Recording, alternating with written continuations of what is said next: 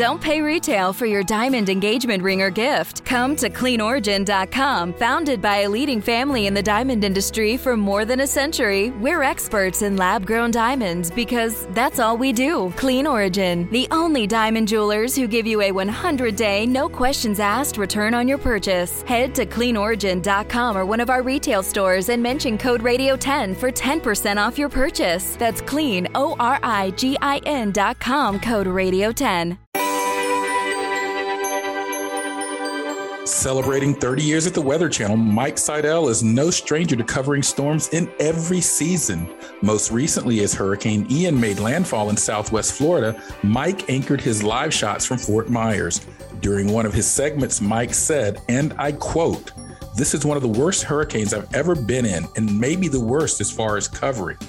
For a man who has provided over 20,000 live shots and worked in over 90 storms for the Weather Channel, that was a powerful statement and one we want to dig into today. So, Mike, thank you for joining us on the podcast. Hello, Dr. Shepard. Good to be here with you. You know, I was watching that segment live when you said it, and my jaw dropped because I know that you've been in so many of these storms. And I want to get to that, but I've got to hold true to the spirit of the podcast since this is your first time on it. We always start the podcast by asking every single guest, How'd you become a weather geek? I think it was part of my DNA. I started measuring snowfall at six years old back in Maryland, and I got really cranked up on nor'easters and coastal storms. And where I live near the beach, we didn't get that much snow. It was always snow to rain and then snow on the backside. So I really got uh, worked up when it when the weather service says we were going to have a snowstorm. I start. I, in fact, I still have the same ruler that I used some oh almost 60 years ago. And uh, my parents used to have to pull me in. Get, hey, hey, hey, come on in. It's uh, snowy and cold. I'd be out there in my PJs measuring the snow. And that's what started it. And I kept snow records. I got a weather station when I was in eighth grade uh, up on the roof at Taylor Instruments. And I kept complete weather records at my house for the whole decade of the 70s before I left town and went up to Penn State to get my master's in meteorology. So I think I was born to be a meteorologist. And then I got into radio when I was 16. So then I combined the two, the science and the broadcasting. And I want to tell you, radio back then was a lot different than now. It was all ad lib and it really taught you how to ad lib and speak spontaneously. And that, that's what you really have to do when you're out in the field. You're, you're not reading a teleprompter. You know, it's all it's all up in your head, and you you've got to make sense. And a lot of times, like last week with Ian, it was just you know it's it's tough. You got to also balance your balance yourself and and take the elements and also try to speak and make sense on the air. Yeah, this is Mike Seidel, again, truly a legend at the Weather Channel and also one of the more informative colleagues we have in the field for bringing you the storm and its element. Um, as he mentioned, he has a master's degree in meteorology from Penn State. He also has a Bachelor of Science, a double major in math and geography from Salisbury State uh, up in Maryland, I believe. Uh, right. Seidel wrote his master's thesis under the direction of the legendary Dr. Greg Forbes, uh, the retired severe weather expert at the Weather Channel. And throughout this podcast, I'm going to be giving you some interesting facts about Mike and his career. Nothing that's going to embarrass him. You should see his face right now. Uh, but, Mike, I want to dive right into the comment you made because you said uh, this was one of, if not the worst storms you've been in. I mean, and that's a that's a weighted statement because you've been in some doozies. Uh, what was it about this particular storm? And I, again, I was watching your coverage and uh, outstanding coverage as usual. What was it oh, that in you. that moment just made you say that?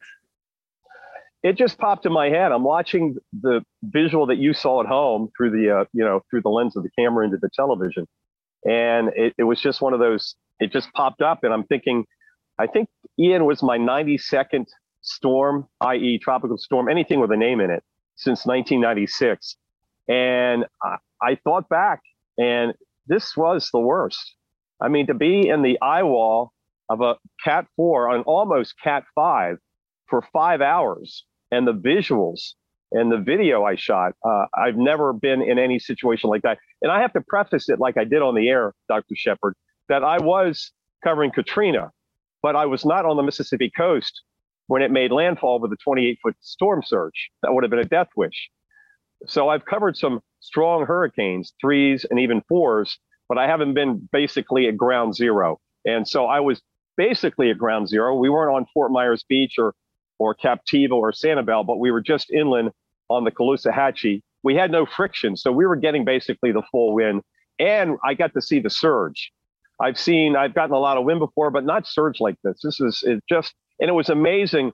And I think really good TV because between the time I started late morning and until three to four o'clock when we couldn't get a picture out anymore because of a lack of cell service and bandwidth, you could see the progression of the surge coming up uh, around the hotel on the pool deck and then obliterating everything. So everything you saw earlier where I was standing was now under three, four, five feet of water. And then you have waves crashing in. So that uh, in totality uh, made it, in my mind, the, the worst I've ever seen in person and covered in person. And that video I posted, uh, people have gotten a hold of me, friends of mine, like, whoa, you know, it's like the end of the world. It was when I was shooting it. You hear the wind whistling, and it, it sounds. Somebody yesterday uh, watched it and said it sounded like a hornet. The just the roar and the the kind of the buzzing sound, and that was on the back end of the eye wall. That was about four o'clock in the afternoon, which was, by the way, worse than the front end by far. Yeah, I wanted to actually talk to you about that. You know, as a meteorologist myself, I'm watching the radar and I'm looking at satellite imagery and so forth and it appeared to me that the backside of the sort of of the of the eye wall was had the most significant sort of weather uh, impact potential. Not say that the front side was not devastating, as we know it was. And by the way, our thoughts and prayers go out as if you're listening in that part of Florida. I, I had friends and colleagues and classmates that were certainly impacted by that storm. And I want to talk to you about some of that a bit later as well. But is that your sense you know, you just mentioned it, I guess, but it, was it essentially the winds that were just stronger on the backside? That and also the surge had come up. So early on, when we first got the eye wall around, I think it was around noon. I have to tell you, about 11:30 or 12, that was the last radar I saw for 36 hours because we had just enough service to make a phone call and get a live shot out, but we had no internet. So I didn't see the radar basically after about noon. But I can tell you that what made it worse in the back end was we already had the surge up. It kept coming up, and we had those winds gusting over 125 miles an hour. Early on, we had the wind, but the surge hadn't really come in that much yet. So you had the, uh, the very strong winds combined with the surge that had to be seven or eight feet. In fact, I interviewed several residents and they showed me where the surge came for Charley, uh, Dr. Shepard, and it came up to like the front stoop of the house. And then this time around, it was up in the house six to seven feet. So that puts it in perspective. I know the gauge at Fort Myers Beach was just under eight feet, but I'm sure the Weather Service will go back in and check high water marks to reanalyze that because I have to feel that it was higher than the Charley surge at Fort Myers Beach, which came in at 9.4 feet. Yeah, I, I, I agree. I think that this was a record breaking surge. Um, but I think the post analysis will reveal that it was uh, much more significant than some of the earlier numbers or the preliminary numbers that I have heard coming out of the storm. Um, yes. You know, I, the question that comes to mind, and I was going to ask you if you had a chance to talk to people before you did your live shots and your live coverage, because uh, the sense is there's been a lot of discussion. I was just on uh, AMHQ with Jim and Stephanie this morning talking about the accuracy of the forecast and wh- whether people in that region sense danger. Uh, from your interaction with people there, was there this sense that something was coming, or was like it was more like okay, well, you know, going to stay at our north because that's certainly been a topic of discussion here in the post-storm uh, uh, narrative or, or Monday morning quarterbacking, as they say. What What are your thoughts about what people were perceiving before? the storm got there?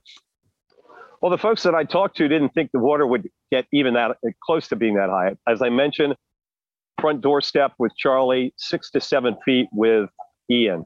So I think there was a perception that, oh, there's no way we're going to get that much water. So that uh, there were more than a few people. I'm not talking about the Barrier Islands, but inland that stayed in their houses and they got flooded out. So there was a I think a lot of folks were kind of surprised at how significant the storm surge ended up, but it was forecasted. It was uh, forecasted Sunday night that Lee and Collier County, as early as Sunday night, would take a surge, a serious storm surge of, uh, I think it was five to seven feet. And then on Monday, those coastal counties started a mandatory evacuation, except for Lee County. And that's been discussed a lot over the past couple of days that they didn't issue their mandatory evacuation until Tuesday. And there's a lot of consternation about that. But I will say that they were always in the cone the whole time from the weekend on. Southwest Florida was always in the cone. And you know, the, the cone is the cone because there are forecast uh, challenges and you get out to four or five days and you have that cone widening out. But it wasn't like that. That area was never in the cone. It was in the cone from the get go once it hit the US, once the fifth day hit the US, which was basically the first cone out of the out of the uh, gate with Ian. Yeah, I, you know, it's you know, I've written a Forbes article just this week on that because the cone certainly uh, from Friday on. I think Brian McNoldy over at University of Miami made that point in a tweet um, and that that really suggests that there's at least a 67% chance that the center of that storm is going to be somewhere in that cone. Uh, I, I, know we have some forecast challenges. I know there's some interpretation challenges in terms of how people consume that cone. Uh, as you noted, and as Dr. Knabb tweeted recently, uh, storm surge warnings. He said six years ago we didn't have a storm surge warning product of its own from the Hurricane Center, but now we do, and those surge warnings were up. So it's a challenge because you got this is a nuanced conversation because to the people that didn't either perceive that message or maybe didn't sort of understand the cone and so forth, you know, they they took hits and their their lives have been changed. So I, I want to be very sensitive sensitive to that. But we as meteorologists, uh, we have to kind of Monday morning quarterback this to understand how you know we all can improve uh, risk communication. But clearly, you you knew something was up. The Weather Channel knew something up was up because that's where you placed yourself. You were in that in that moment. Now, which brings the question, you know, you talked about you got to see the surge, you know, see it, see it in a way that you have it. And there have been people that have been critical of coverage of like yours and Cantore and others that are out there in the storm. But another perspective on this that is that you're you're showing firsthand, uh, likely putting yourself at risk, by the way, but showing firsthand the dangers, and that could have um, risk saving, I mean, life saving implications for people that you know maybe don't really know how much this force of water and wind can be. What are your thoughts there? Well, I have to agree with you because the surge was very visual. As I said earlier, if you watched your coverage for three or four hours, you saw how the water just came up and up and up, and then the waves started crashing in and across the whole deck, the pool deck area. And that was a great example of how the water comes in. Now, we had a great location. We scouted this out. I started out down right at the dock. So I was basically just a couple of feet above the river level. And I said on air, when this surge comes up, we've got a higher place, 15 to 20 feet up. And about 11:30 or 12, I said, "This is the last shot here. We're going up," because the water at that point was about a foot and a half deep, and waves were crashing in, and it was coming up. And you know, it doesn't come in like a tsunami wave; it comes up gradually. So then we went up to a higher point and used the portico, which went around the hotel for the next three hours. Uh, at one point, uh, right after I was there by the dock, I went over to the pool deck. That was higher up. So when I got there and started my coverage, there was no surge coming in at that point. It was just starting to come in a little bit over the over the concrete wall and the fence. And then the uh, same thing happened again when the surge got up about one foot or so. We went to higher ground. We were up on the portico at that point, and basically what I did from there is just did a talk over what they call voiceover of the shot because it was too dangerous, excuse me, to be out in those winds gusting over 120, 25 miles an hour. And so we just showed showed the video. We we zoomed in, and we were well protected from the wind and the rain uh, up on the portico, and that's where we stayed. And then after we did the three o'clock shot, management said you got to get off the portico. We were the only ones out there basically all morning. Everybody else was up in the rooms, even early on before the surge came in. They were shooting from the hotel room. So then we went up to my room on the third floor, and that was that was an incredible shot. I was like, that's the one, that video I posted on social, and we showed on the air lot. It was just, you know, bird's eye view. We're on the balcony, and amazingly so, where we were on the balcony, my balcony, there was no wind, there was little, if any, wind and rain. It was just blowing around us, but not at us. So it was, it was very safe up there and we were shooting down at this, you know, almost this high end Cat 4, just devastating Southwest Florida. The only frustrating part was after about four o'clock, we couldn't get another shot out. So we could have covered the eye wall for another couple of hours, but we didn't have bandwidth. Nobody there. None of the networks, other networks had bandwidth too. So we were on the same boat, but we were able to get a couple of shots out from the um, balcony, and that that was a video, and it just incredible. I mean, the the wind, the howling, the like the buzz saw, and and the six foot waves or so breaking into the pool deck. And like I said, the the hotel was built up, so the first floor was like the underground parking garage and storage areas. No, no, nothing got into the hotel itself. It was so high up. The only thing that got in, of course, was the wind-driven rain and the carpets were wet. But the hotel did very well structurally, very well structurally. Okay, it's time to commit. 2024 is the year for prioritizing yourself. Begin your new smile journey with Byte, and you could start seeing results in just two to three weeks. Just order your at home impression kit today for only $14.95 at Byte.com. Byte clear aligners are doctor directed and delivered to your door. Treatment costs thousands less than braces. Plus, they offer financing options, accept eligible insurance, and you can pay with your HSA FSA. Get 80% off your impression kit when you use code WONDERY at Byte.com. That's B-Y-T-E dot com. Start your confidence journey today with Byte. You can host the best backyard barbecue. When you find a professional on Angie to make your backyard the best around. Connect with skilled professionals to get all your home projects done well. Inside to outside repairs to renovations. Get started on the Angie app or visit Angie.com today. You can do this when you Angie that. And we are back on the Weather Geeks podcast. I'm Dr. Marshall Shepard from the University of Georgia, and I'm speaking with Mike Seidel of the Weather Channel, uh, who had uh, coverage of Ian and stated that this was one of, if not the worst storm he's seen, and he's seen a lot of. And so we wanted to talk to him on Weather Geeks and do a deep dive. Uh, he has provided some extraordinary coverage of this storm and storms over the years. I want to give you a little bit more of his background. Uh, Seidel's first full time broadcasting position was in Greenville, South Carolina. Uh, in the 80s, and then he returned back to Salisbury to work as a meteorologist and then he joined the Weather Channel in March 1992. His first storm covered was for the Weather Channel was Hurricane Edouard on Labor Day weekend, 1996 in Cape Cod. Mike, how does that first storm coverage of Edouard uh, compare to Ian? Oh, that was a whole different animal. Also, the technology. Cell phones were just barely out. We had no internet in the field, basically. Uh, I mean, weather.com, I think, just came to an existence like a year before and it was just maps. So, from a technology standpoint, from a uh, access of the data standpoint, a much different situation. Edouard was went off Cape Cod on Labor Day weekend. So we probably gusted maybe 40, 50 miles an hour, had a fair amount of rain. And really that was it. There was some there was some wind damage, but nothing like Ian because it it did make landfall and it, it stayed east of the Cape but it was my first adventure. If you don't count the live shot with Cantore in the parking lot at the Weather Channel during Hurricane Opal. yes, I remember that. When it came up through Atlanta, I went out uh, into the parking lot and did a live shot, and uh, that's that's on uh, my YouTube channel. It's it's always fun to look at it. Uh, I'm out there looking young, and Cantore's got hair, and that was uh, with Opal. That was in October 1995 and he threw it to me from the what we called the update desk back then. That was at the number that was at our second building. Now we're in our third building, and we've been there for 25 years. And I did a shot out there, and that was actually my first quote live shot of the over 24,000 I've done.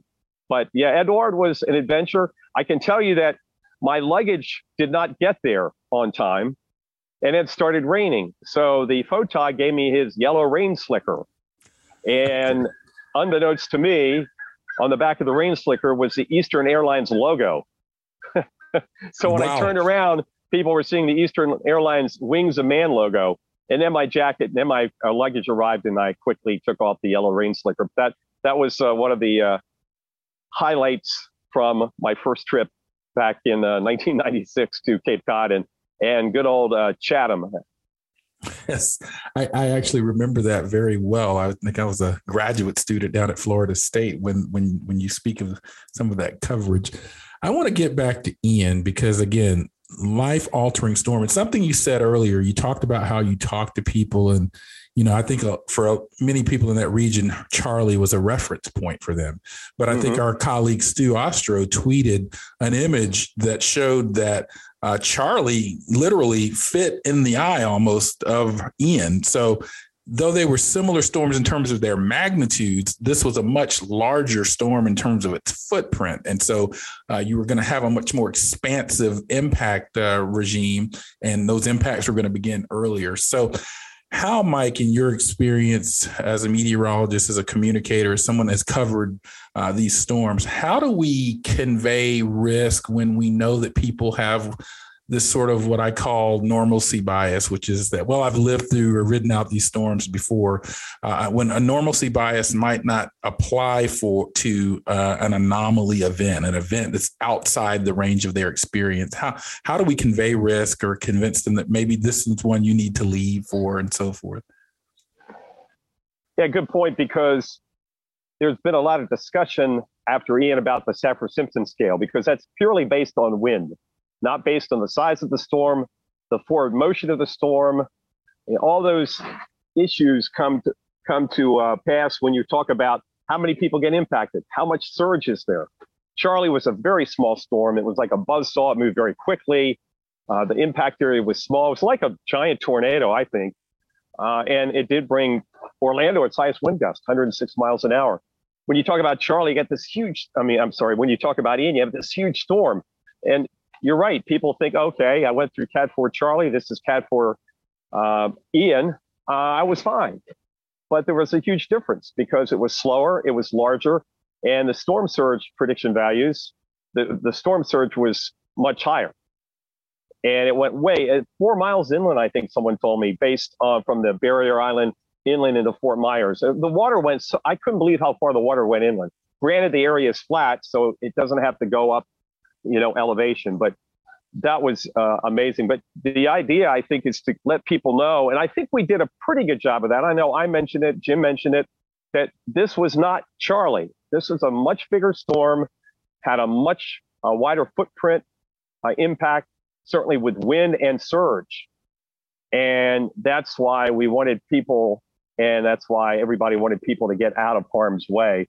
And I know I talked to people that stayed in their houses because they thought, eh, four is a four. I went through a four with Charley. No water got in my house. Had some wind damage. Yeah, I'll stay here. But as we know, things turned out a lot differently. But we we let them know. But people have that, like you said, mindset that all fours are all fours are created equal, and that's not that's not true. Just like sometimes you can have a, for instance, you can have a tropical storm that slows down and it dumps 25, 30 inches of rain or you can have a hurricane, a cat two buzz on by at 20 miles an hour, and you get three or four inches of rain. So right there, there's a disconnect between it's all in the nomenclature and the fact that Saffir Simpson Simpson is just purely wind speed. So I don't know if there's going to be a effort in the future years because we've added the storm surge component to add something more that lets people know. The Hurricane Center did that fine in their statements. Remember, Dr. Mar- uh, Dr. Uh, Shepard, they did mention this is a large storm, a large and dangerous storm. I don't know if they compared it to Charley, but they were trying to get the point across that it's going to affect a lot of people, which it did.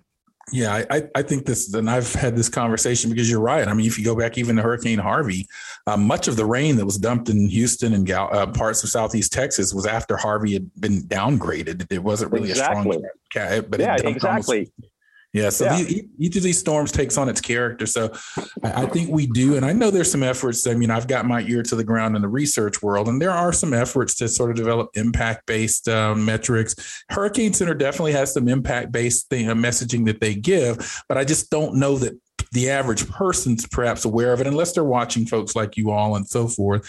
Uh, another thing that I've, I'm increasingly thinking about, and the Weather Channel doesn't do this actually. You do not put a center line on your cones uh, on the Weather Channel, uh, but I know a lot of people do, uh, and I, I'm just wondering whether we need to do that. I mean, because I still think a lot of people zero in on that point and that or those points, those dots and those lines, and sort of forget this 65, 67 percent sort of chance that the center will be anywhere in that cone. So uh, I, I just I think we do need a conversation, and I know social scientists are thinking about this as well on sort of I think we need a new playbook, Mike. I think you're sort of. A, I think we need to fundamentally all of us rethink how we message these storms.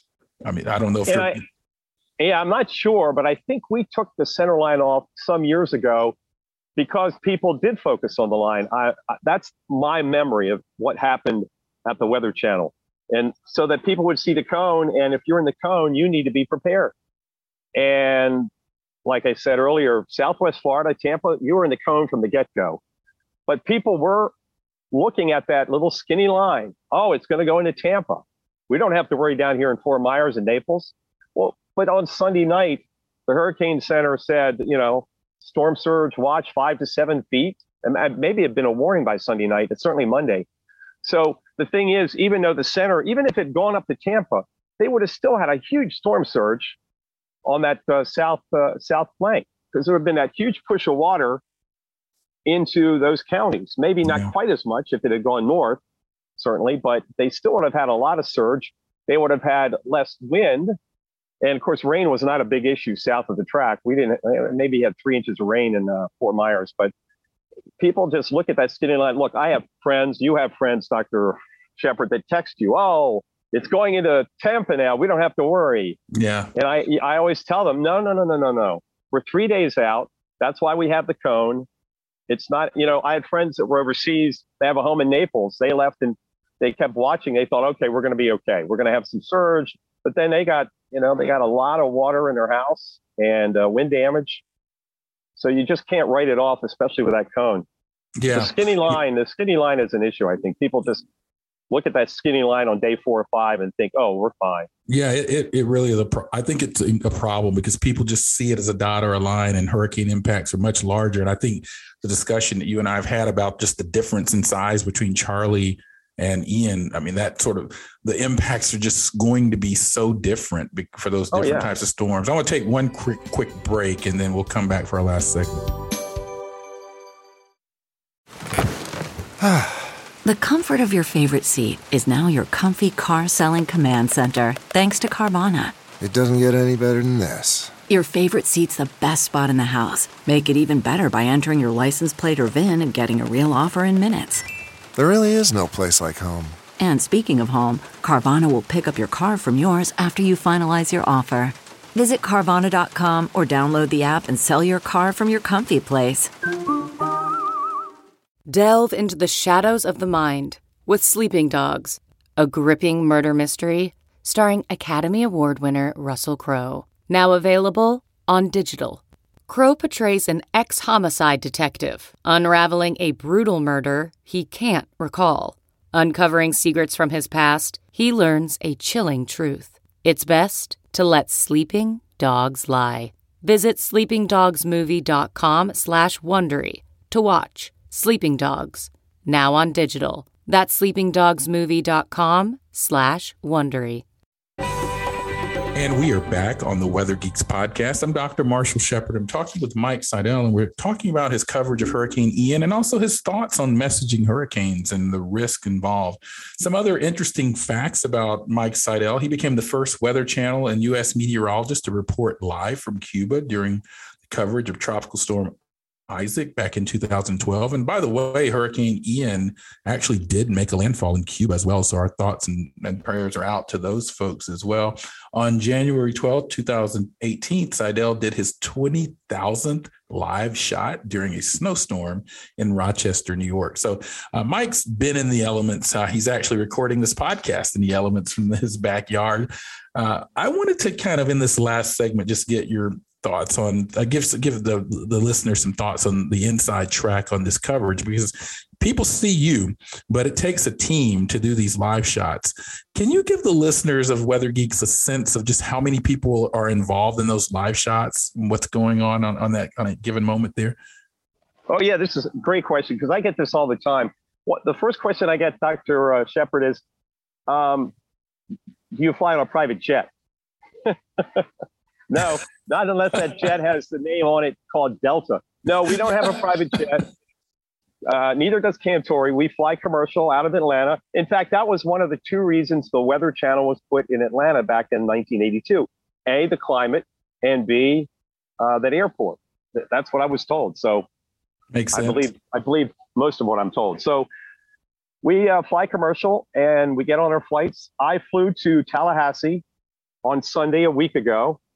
So that was about uh, three days before landfall. But even on Sunday, we thought, well, landfall could be Thursday or Friday because remember the GFS was taking it into the panhandle and it was a day and a half or so later. So I went to Tallahassee and set up on Apalachicola uh, over at the St. George Island. I suggested I go there to uh, Tom Lee, who's the VP of uh, news gathering, and he's the one that's over the coverage because we already had Jim and Paul Goodloe in the Tampa area.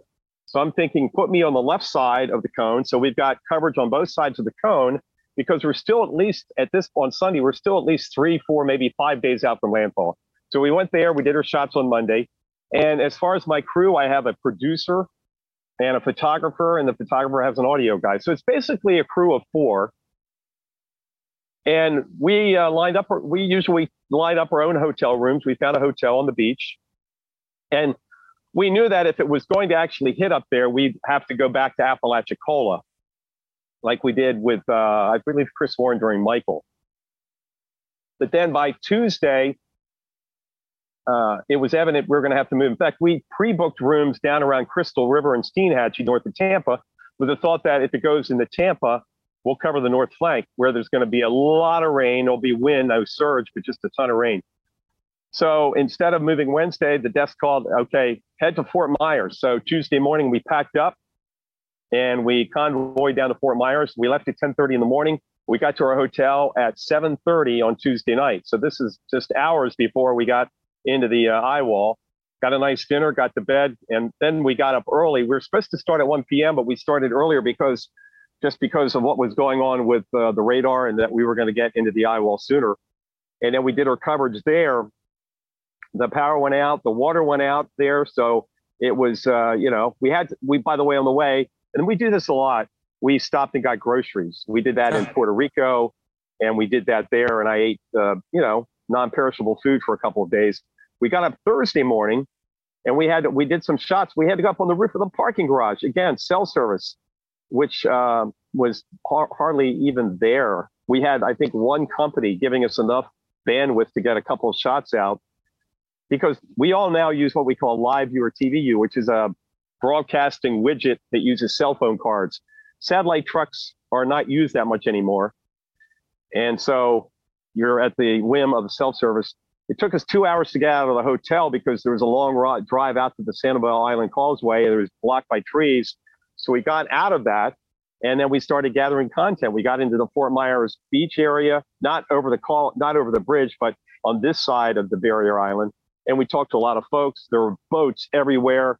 We grabbed interviews. The guy that saved his dog with a surfboard, and we did that until we did that for about six five hours. And then we went back to a Walmart parking lot to feed all the video so we could get it all in. We weren't sure we were going to feed it. And then amazingly, cell service came back. 5G, four bars. I think what happened, uh, Governor DeSantis had said they were going to send in these portable cell phone towers. I think one must have been sent in and turned on because it was just like someone flicked a switch. So we got our video in, and then we uh, did live shots from 6 to 8.30 into the, into the dark and then at that point, we didn't have a hotel that night. So we found one over in Broward County, which is on the other side of the state. And we went over there and got a hot meal. And uh, by the time we got into the hotel, it was it was an 18 hour day. So it takes it takes a hardworking crew. You have to have a good work ethic because the days are long and the weather's not great.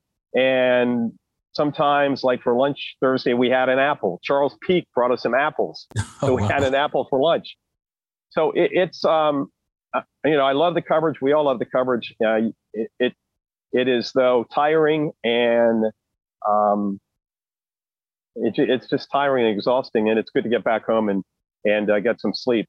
So we had a bunch of crews out. We had I don't know eight or nine crews out. Each crew has about four people, and the desk is is figuring out where they should go. And then we had the second landfall in South Carolina. So we already had Chris Warren in Jacksonville. They had to get a crew down to uh, Charleston and Myrtle Beach. So Reynolds Wolf went to Charleston and Alex Wallace went to Myrtle Beach, and they both caught the second landfall. Uh, Alex is on the north side of landfall, so he had the, the, the stronger visual. Charleston had a, a, lot of rainfall. They had record rainfall. and then we followed it all the way into Charlotte. So the the news desk has to juggle all these crews as the storm is moving. Now, a lot of storms have one landfall and that's it, but this one came back in. So you've got to get people to the coast of the Carolinas, but then most of your people are still in Florida. So you're, you know, you've got to find folks, you've got to man the studio. So it really takes, an, it's really an all hands on deck situation. We were around the clock coverage 24 7 from Tuesday until Friday. So that involves extra uh, talent in the studio and it uh, it all came together. I think our coverage looked terrific from what I saw, what I've seen in the past. But it's um, you know, you get on your Delta jet, you get to where you need to go. Now with snowstorms, you tend to get somewhere and you stay there, and then you come home. Right. Usually, there's not that much jogging around. But with hurricanes, with the cone, uh, it's rare that you go somewhere three or three days out or four days out and and end up there for the entire storm coverage. It just usually that doesn't happen. Well, I, I can't let this podcast end without this question because you mentioned that this was possibly the worst you've been in. What's right. the reference point before this storm? I mean, what what sort of ranked up there prior to this one? I was in Floyd when it came into North Carolina in mid-September 1999. I was in the eye wall, then the eye, at 3:30 in the morning, I got into the eye. That's the only eye I've been in. So that was that was uh, Cat two. Had just come down to a Cat two, and the other one was Katrina. I was in Katrina, but I was not on the coast, as I said on the air. I was in Mobile, so we were just inland. But the winds there were gusting uh, 90 to 100. We had a lot of rain, and we had surge into downtown Mobile. I, I, don't remember exactly. I think six, seven, eight feet of water downtown that evening. That Monday, I think it was a Monday evening. So those are the two that came to mind when I made that statement because I had to play back my whole 90 storms. And those are the two that come to mind, Dr. Shepard, uh, in saying that this is the worst I'd seen because, like I said with Katrina, I wasn't at landfall. Uh, anybody that was is probably not with us, but that's uh, how I came to say that, yes, this is the worst I've seen, the worst I've been in by far. I mean, the pictures were just crazy.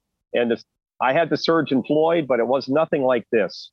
Yeah. Uh, I was on the intercoastal. The surge came up, but we didn't have four or five foot waves. And what I remember of that early morning in uh, back in '99, it just slowly rose into the parking lot from the intercoastal. Nothing like nothing like Ian last week. Just that was just uh, like some folks were telling me it looked like the end of the world, and it it kind of was for a few yeah. hours yeah, it, just just an unfortunate uh, uh, tragedy for many people there, and our again our hearts go out to anyone and, listening that was directly impacted by this storm or in, indirectly impacted as well. Yeah, and, and, and the other thing is, remember in August we had no name storms. Yes. In September we thought we're going to get by scot free, and and then the switch turned on, and we had Fiona, and then we had you know it like in 1992 with Andrew, we had six storms. The first one was Andrew, horrible storm. So this yes. year we had a fair amount of storms, but you know, just, as we say, it just takes one. And unfortunately, this is another I storm that will get obviously get retired. This name will not be used again. Yeah, there are there, there's a saying in the meteorological community: "Beware of the I storm." And absolutely, this is another example. And even as we're recording this in October, early October, I mean, we still have several weeks of the season left. So I exactly. encourage listeners not to let their guard down. Mike, Mike, thank you so so very much for. I know you have a busy schedule, and you're also probably resting up from that coverage. But thank you and your crew and everyone at the Weather Channel for your coverage on this storm. Much appreciated. It was finally uh, finally great to get on Weather Geeks because I've been listening to it and it's nice to be part of the uh, process. Mike Chesterfield and JD Disher and the meteorologist, those are two of the other gentlemen in the background that get this program on the air every week. And we also appreciate your hard work, Dr. Shepard, because not only do you do this, you've got a full load over there at the University of Georgia. So thanks to everybody behind the scenes, just like you thanked everybody behind the scenes, the literally several hundred people that got us on the air and got us through Ian last week at the Weather Channel. Yeah, I, I agree. We it's a, it is an amazing crews. So like like you, there it takes a village to get this this podcast going, and you know, we've got several people involved that you mentioned. Rodney Higgins is uh, on the boards here today with us uh, on this as well, and you know, Heather Zons is doing our social media uh, and so forth. So I, it's really a team. But again, I want to thank you. We've we've wanted you on. We just haven't been able to kind of make it happen. So I'm glad we were able to get you on. But before we get out of here, we've got to highlight our geek of the week. We like to highlight a scientist superstar, a great geologist, or a weather weenie at the end of every podcast. this episode's geek of the week is Sam Block. Sam is a college student hoping to become a natural disaster response uh, professional after college particularly in the communications and public policy side of major weather events. His favorite type of weather is tropical cyclones, and he remembers skipping school one day to watch coverage of Hurricane Irma. Mike Seidel, thank you again for joining us on the Weather Geeks podcast. Thank you, sir. And I'm Dr. Marshall Shepard from the University of Georgia, and we'll see you next time on the podcast.